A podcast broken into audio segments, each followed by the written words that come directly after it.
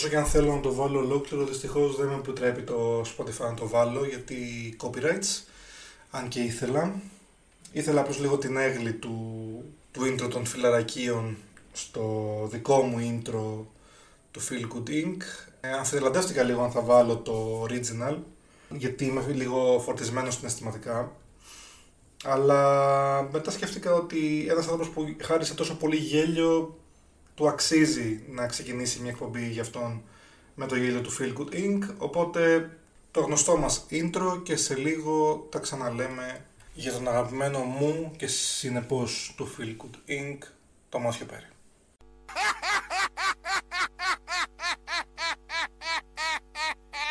Να σου πω, θα ηρεμήσεις; Θέλουμε να γράψουμε ένα podcast εδώ πέρα. Άντε με το κάθε μάλλον. Ακούτε το Feel Good Inc. Ένα podcast του Φίλιππου Τριανταφυλλίδη. Χαίρετε.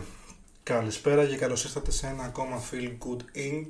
Ένα λίγο στενάχωρο Feel Good Inc.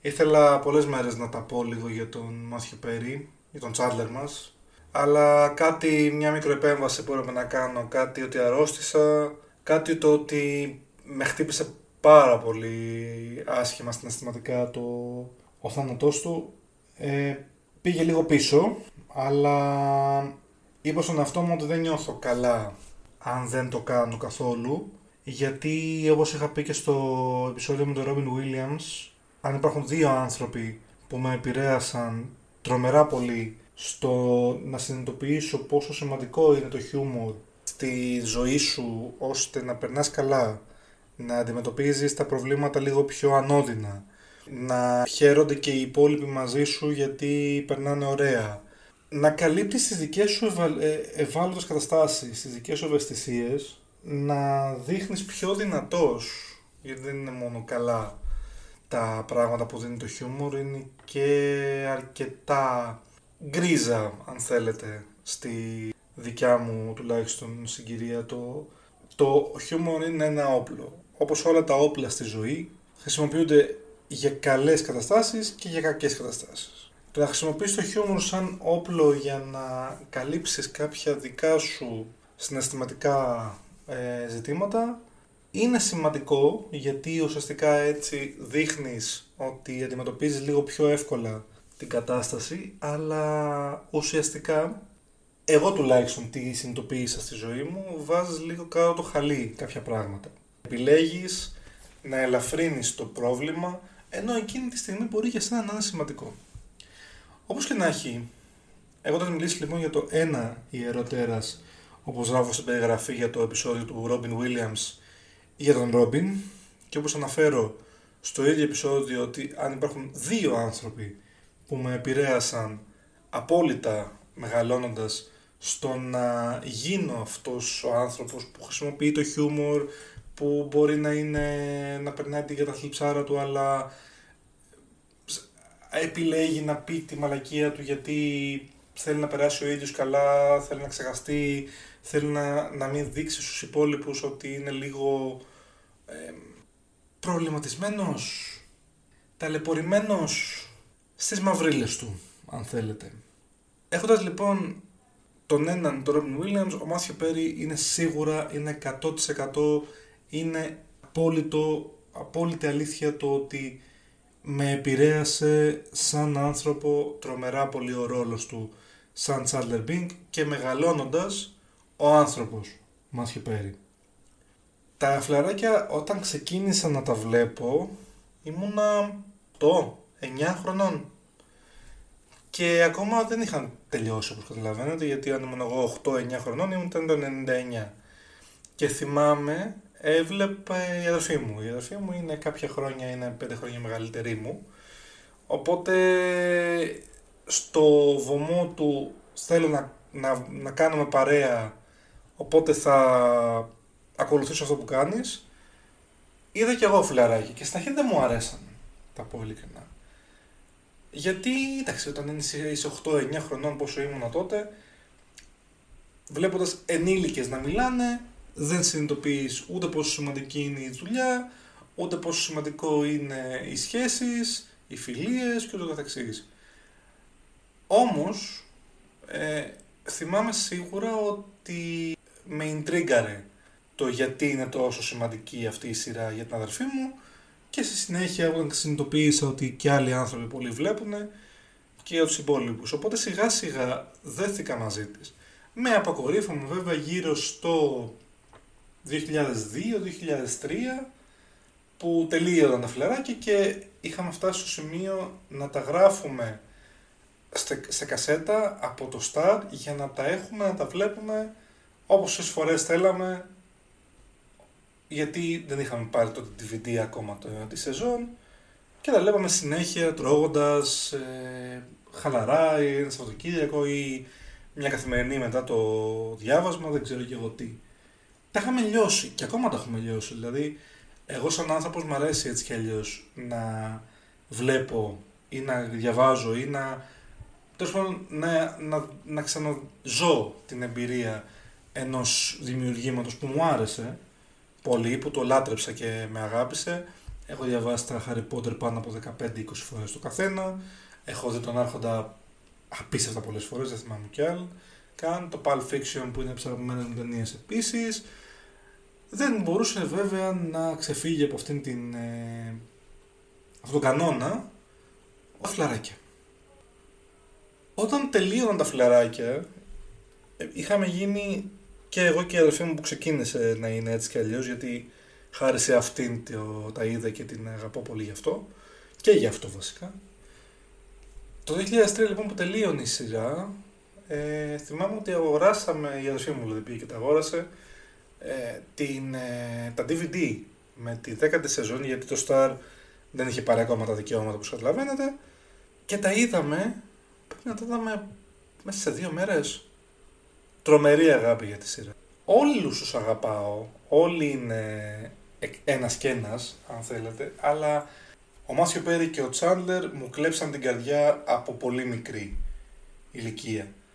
Τον αγάπησα γιατί ήταν πάντα ο άνθρωπος που θα σκεφτόταν την πιο έξυπνη ατάκα, δεν τον πείραζε να δουλέψει με εισαγωγικά τους φίλους του, δεχόταν και ο ίδιος το σαρκασμό και όλα αυτά γινόντουσαν με αγάπη, δεν υπήρχε τίποτα ε, με δόλο αν θέλετε στην ζωή του Τσάντλερ στη, στο Central Perk και στη Νέα Υόρκη. Έκανε μια πολύ βαρετή δουλειά που κανείς δεν θυμάται 100% πώς λεγότανε.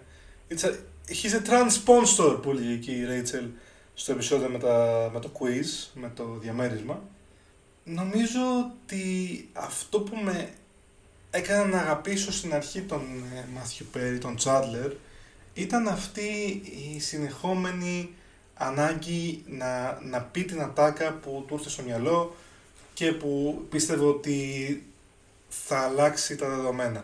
Και τα άλλαζε για μας, για το κοινό, τις περιμέναμε πάντα πώς και πώς.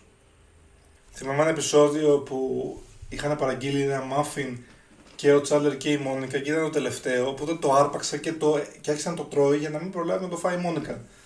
Και κάτι γίνεται και αν θυμάμαι καλά έρχεται, όχι, έρχεται η Φίμπη και, του, και λέει στους φίλους της «Ει, παιδιά, μαντέψτε που ήμουνα μόλις».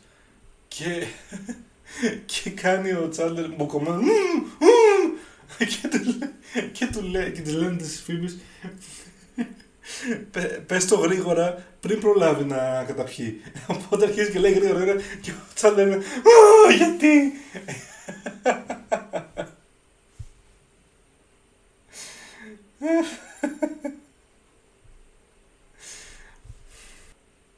Δεν είναι εύκολο πλέον να σκέφτομαι αυτές τις ε, σκηνές γιατί ένα κομμάτι του Μάθιου Πέρι ζει μέσα μου για το ότι ε, με έκανε να αγαπήσω πάρα πολύ και να, και να λέω ότι αυτό θα ήθελα να γίνω κι εγώ στην παρέα μου. Όχι τόσο ο σαρκασμός όσο της ατάκας. Το να πω κάτι που μου ήρθε εκείνη την ώρα που δεν μπορώ να το κρατήσω, βλέπω Robin Williams, που είναι δεικτικό λίγο, είναι σαρκαστικό, αλλά είναι με αγάπη και κανείς δεν παρεξηγείται γιατί το κάνω σε όλους και σίγουρα το κάνω και στον εαυτό μου. Με αυτόν τον τρόπο αυτοί οι δύο άνθρωποι με έκαναν να συνειδητοποιήσω πώς θα ήθελα να είμαι ως διασκεδαστικός στην παρέα. Θα ήθελα αυτό.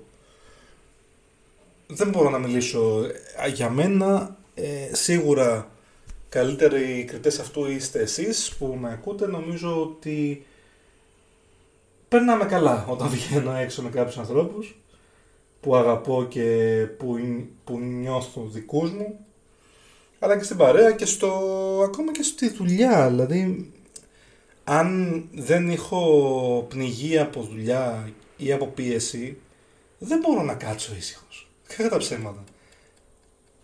Δεν, δεν γίνεται. Μου αρέσει να, να λέω κάτι.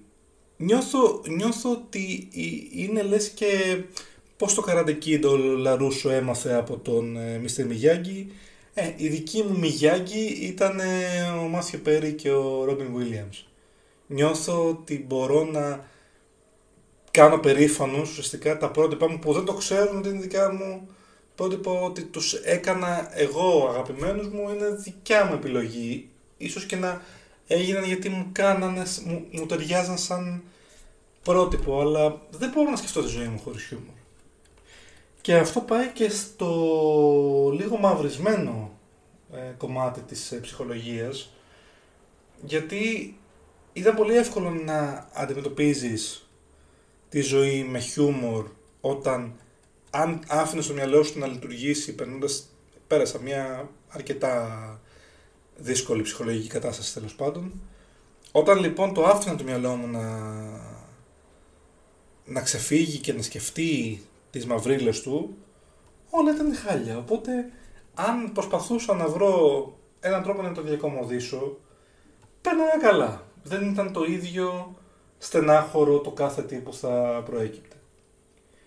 Το ίδιο νομίζω κάνανε και οι δύο άνθρωποι, γιατί και οι δύο παλέψανε πολύ ψυχολογικά με την κατάθλιψη, με τις εξαρτήσεις. Εντάξει, εγώ αν έχω μια εξάρτηση είναι το φαγητό.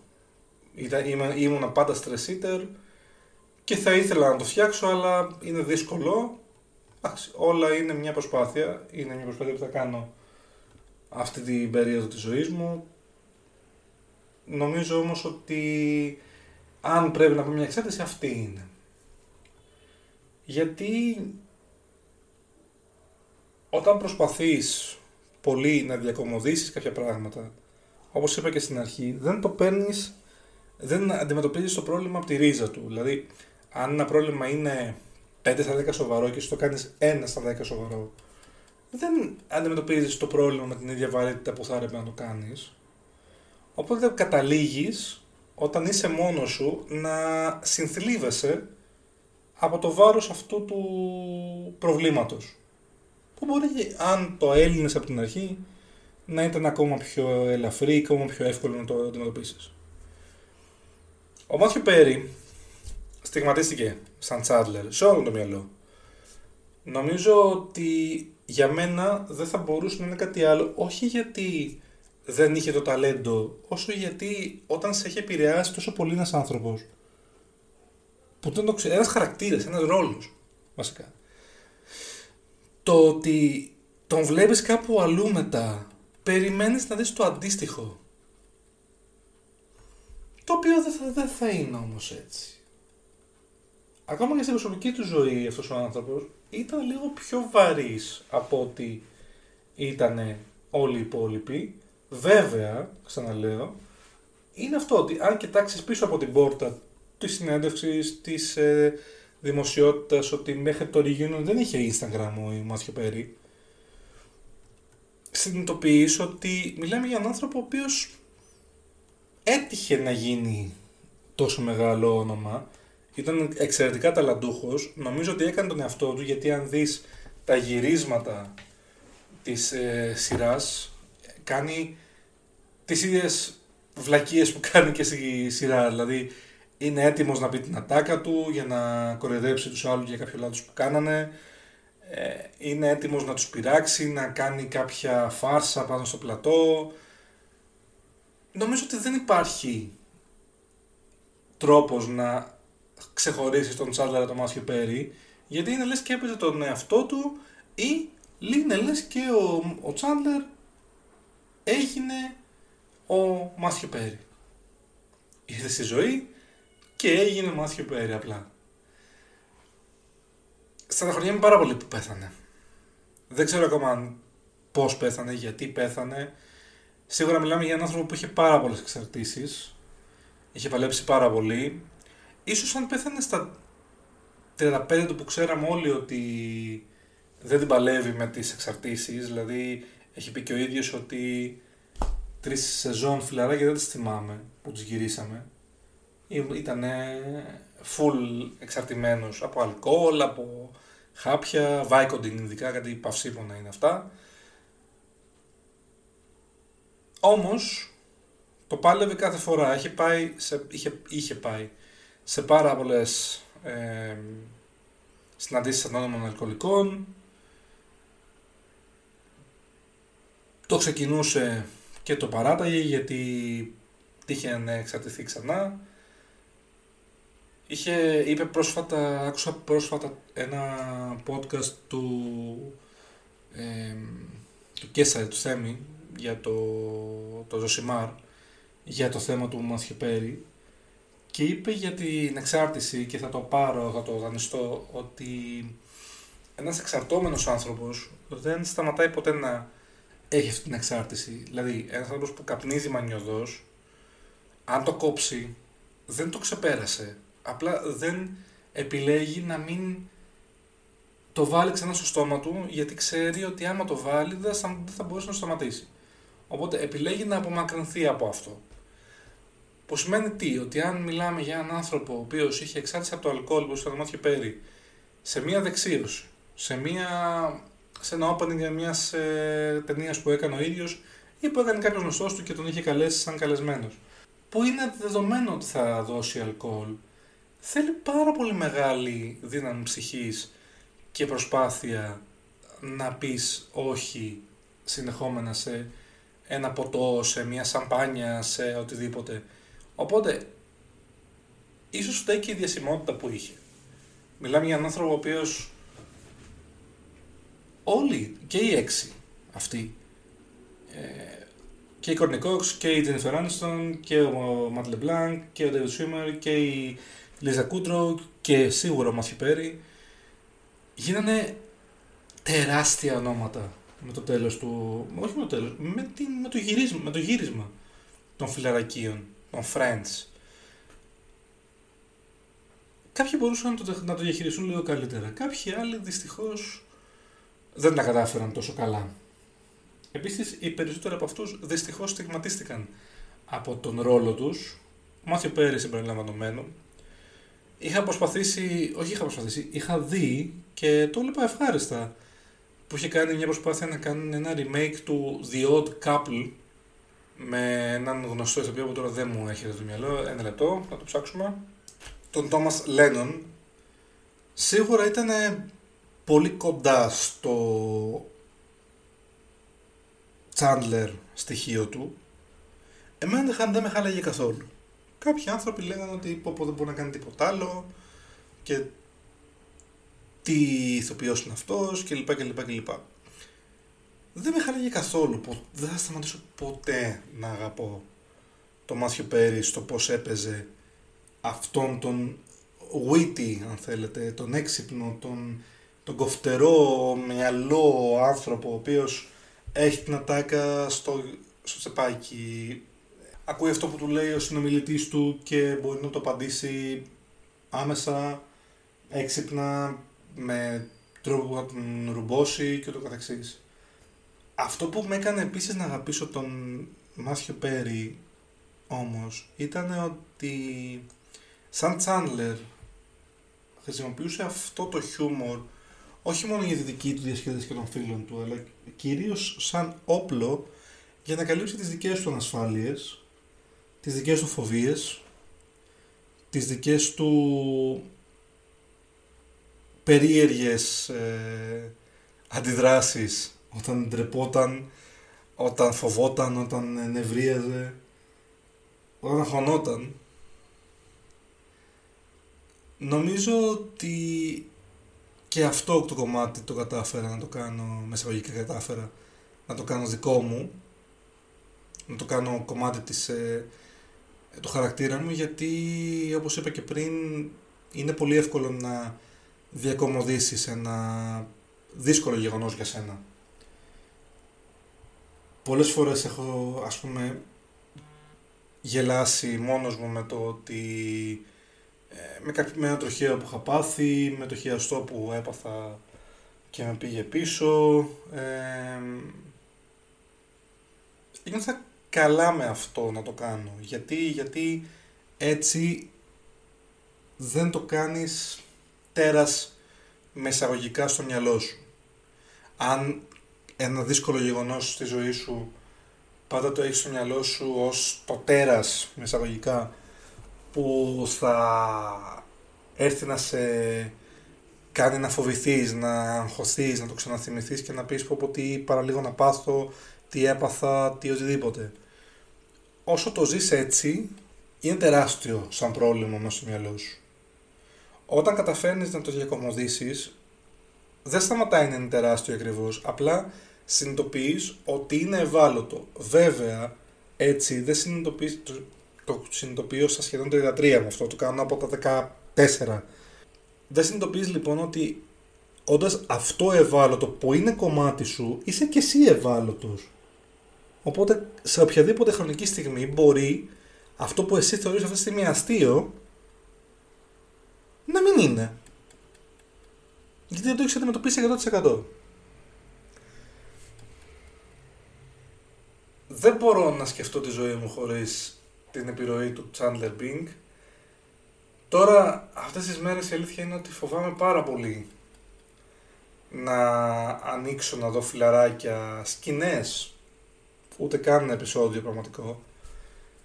Ήταν κάποια στιγμή δεδομένο ότι θα γινότανε, ότι ένας από τους έξι θα πέθανε.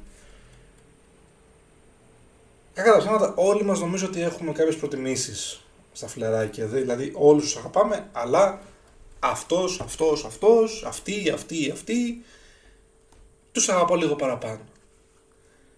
Για μένα αυτό είναι ξεκάθαρο τσάλ.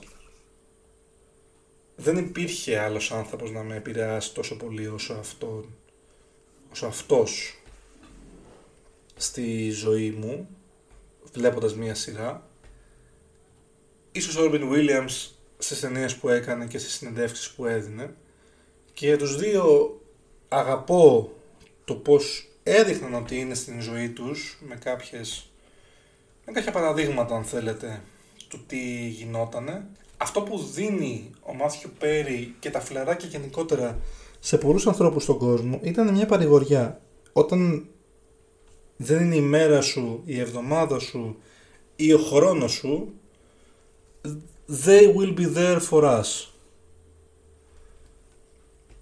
Αυτό ήταν το απάβγασμα αν θέλετε του τι έκανε τα φλαράκια για μας. Ότι σε μία δύσκολη μέρα θα έβαζες να δεις ένα 20 λεπτό τίποτα.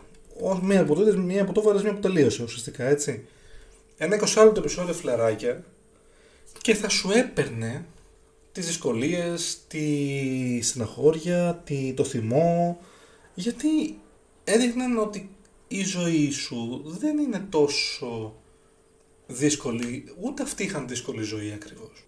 Εντάξει, μεγαλώνοντας και συνειδητοποιώντας ότι πόσο ξυνόντουσαν αυτοί οι άνθρωποι επαγγελματικά, είναι τρομερό, αλλά ε, νομίζω ότι αν θέλετε να πούμε μια αλήθεια, νομίζω ότι είχαν βρει ουσιαστικά το Άγιο Δισκοπότερο της ζωής. Ζούσανε με κάθε έννοια του όρου, με τη δικιά τους κλίκα, τη δικιά τους ζωή, ε, δεν σταμάτησαν ποτέ να διασκεδάζουν οι έξι τους, ήταν πάντα αγαπημένοι μεταξύ τους. Μακάρι να ήμασταν όλοι οι άνθρωποι τυχεροί να έχουμε μια παρέα πολλών χρόνων που να είναι όλα καλά μαζί με, να μην έχουμε δράματα, να μην έχουμε... που είχαν έτσι, αλλά τα, τα λένε. Όσον αφορά αυτούς τους ανθρώπους που λένε ότι δεν βλέπουν φιλαράκια, δεν τους άρεσαν ποτέ, σεβαστό. Δεν είναι... Αυτό το επεισόδιο δεν είναι ένα επεισόδιο ε, προσελητισμός προς τα φιλαράκια. Δεν το χρειάζονται κιόλας. Νομίζω ότι το παγκόσμιο φαινόμενο που έκαναν μιλάει από μόνο του. Σίγουρα είναι πάρα πολύ κατανοητό το ότι κάποιοι άνθρωποι δεν τους αρέσει. Δεν αρέσουν σε, όλα, σε όλους όλα τα πράγματα.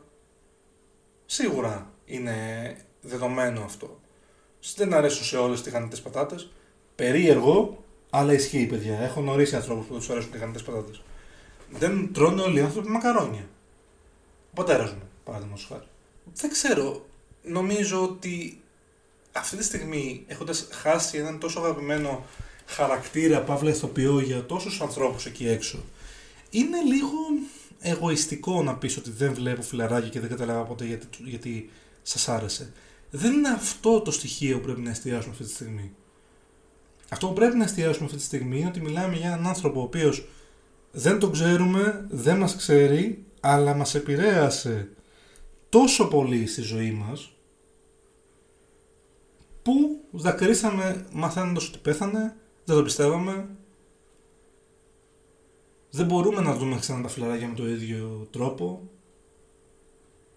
Είναι στενάχωρο. Είναι λες και χάνεις ένας, ένα δικό σου άνθρωπο. Το είχα νιώσει η πρώτη φορά με τον Ρόμπιν Williams. Το νιώθω ξανά με τον Μάθιο Πέρι. Υπάρχουν ακόμα δύο-τρεις άνθρωποι που θα το ζήσω που δεν τους ξέρω γιατί δεν με ξέρουν, έτσι, ξαναλέω. Δεν μιλάω για δικούς μου δικούς μου. Αλλά κάτι μέσα μου έσπασε αυτή τη στιγμή. Γιατί τα δύο ιερά τέρατα των ανθρώπων που με έκαναν οι άνθρωποι που με έκαναν αυτόν που είμαι αυτή τη στιγμή λόγω του χιούμορ τους που το είδα και, το, και είπα θέλω να το κάνω και εγώ αν μπορώ Ξαναλέω έτσι, τίποτα, δεν, δεν είμαι τίποτα μπροστά τους. Δεν, δεν το παίζω η Δήμο, δεν το παίζω η ιστορία. Αλλά το ότι, ότι ασχολήθηκα με αυτό, με το να, να σκεφτώ την ατάκα, να, να πω την άποψή μου με λίγο πιο αστείο τρόπο, με το ότι δεν μπορώ να σταματήσω όταν μου έχει έρθει μια βλακεία στο μυαλό μου να μην την πω. Αυτά είναι αυτοί. Φταίει ο Μάθιο Πέρι και ο Ρόμπιν Williams. Και οι δύο είναι χαμένοι δυστυχώς. Πολύ μικρή, 63 ο Ρόμπιν, 54 ο Μάθιου. Με στεναχωρεί.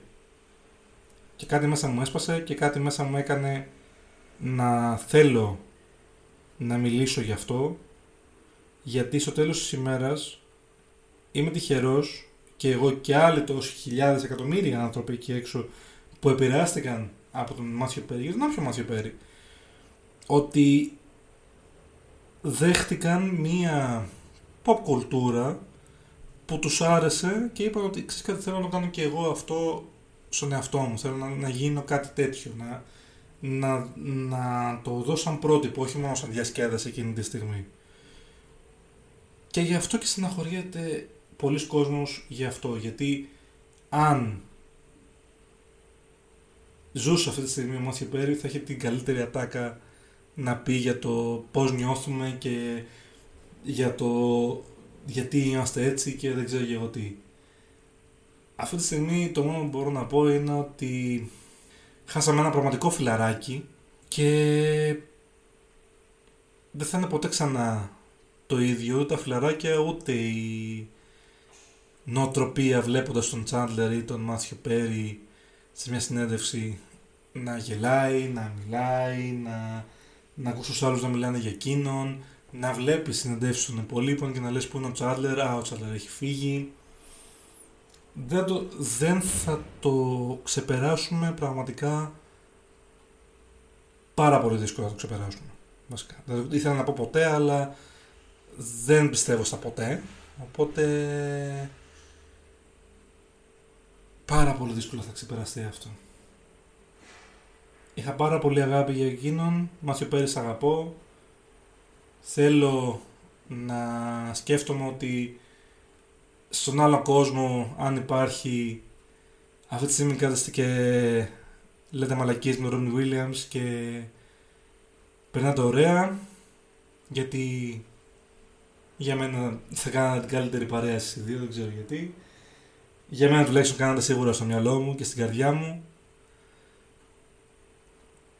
Δεν θέλω να το πλατιάσω άλλο γιατί όσο μιλάω θα συναχωριέμαι λίγο παραπάνω. Τσάρλερ, Τσανάντλερ,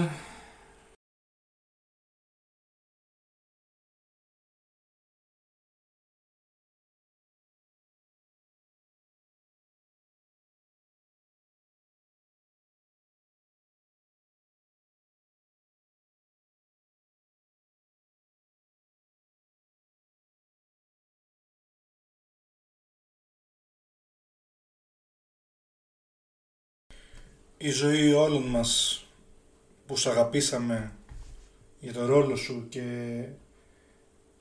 στεναχωρηθήκαμε για το θάνατό σου δεν θα είναι ποτέ ξανά η ίδια από σήμερα. Επηρέασες μία γενιά ανθρώπων και συνεχίζεις να επηρεάζεις όσους βλέπουν φιλαράκια. Απλά αυτό που είναι στενάχωρο για τις καινούργιες γενιές είναι ότι θα δουν έναν άνθρωπο που δεν υπάρχει πλέον να κεντάει στην τηλεόραση και θα ρωτήσουν ποιος είναι αυτός και να τους πούμε ήταν ένας από τους καλύτερους κομικούς που έχουν περάσει από την τηλεόραση και από το σινεμά. Σε ευχαριστούμε, σε αγαπάμε.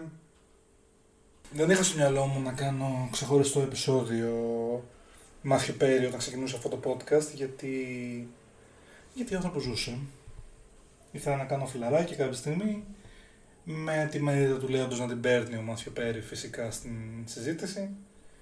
Αλλά τα έφερα έτσι η ζωή οπότε είναι ένα αφιέρωμα επίδειξη αγάπης πείτε το πως θέλετε ε, για τον Μάθιο Πέρι από εμένα και αυτό το podcast. Θα κλείσω παίζοντας ένα μικρό κομμάτι ένα τραγουδιού που θεωρώ ότι μπορεί να συνδέσει τους δύο αγαπημένους μου το Robin Williams, το Aladdin τραγουδάει το Friend Like Me Μέχρι την επόμενη φορά, σας ευχαριστώ που με ακούσατε Καλό σας βράδυ As I'm a column A, try all of column B. I'm in the mood to help you, dude. You ain't never had a friend like me. Oh my. No, no. Hold on, don't go. I've scared you. I've said too much. I'm hopeless and awkward and desperate for love.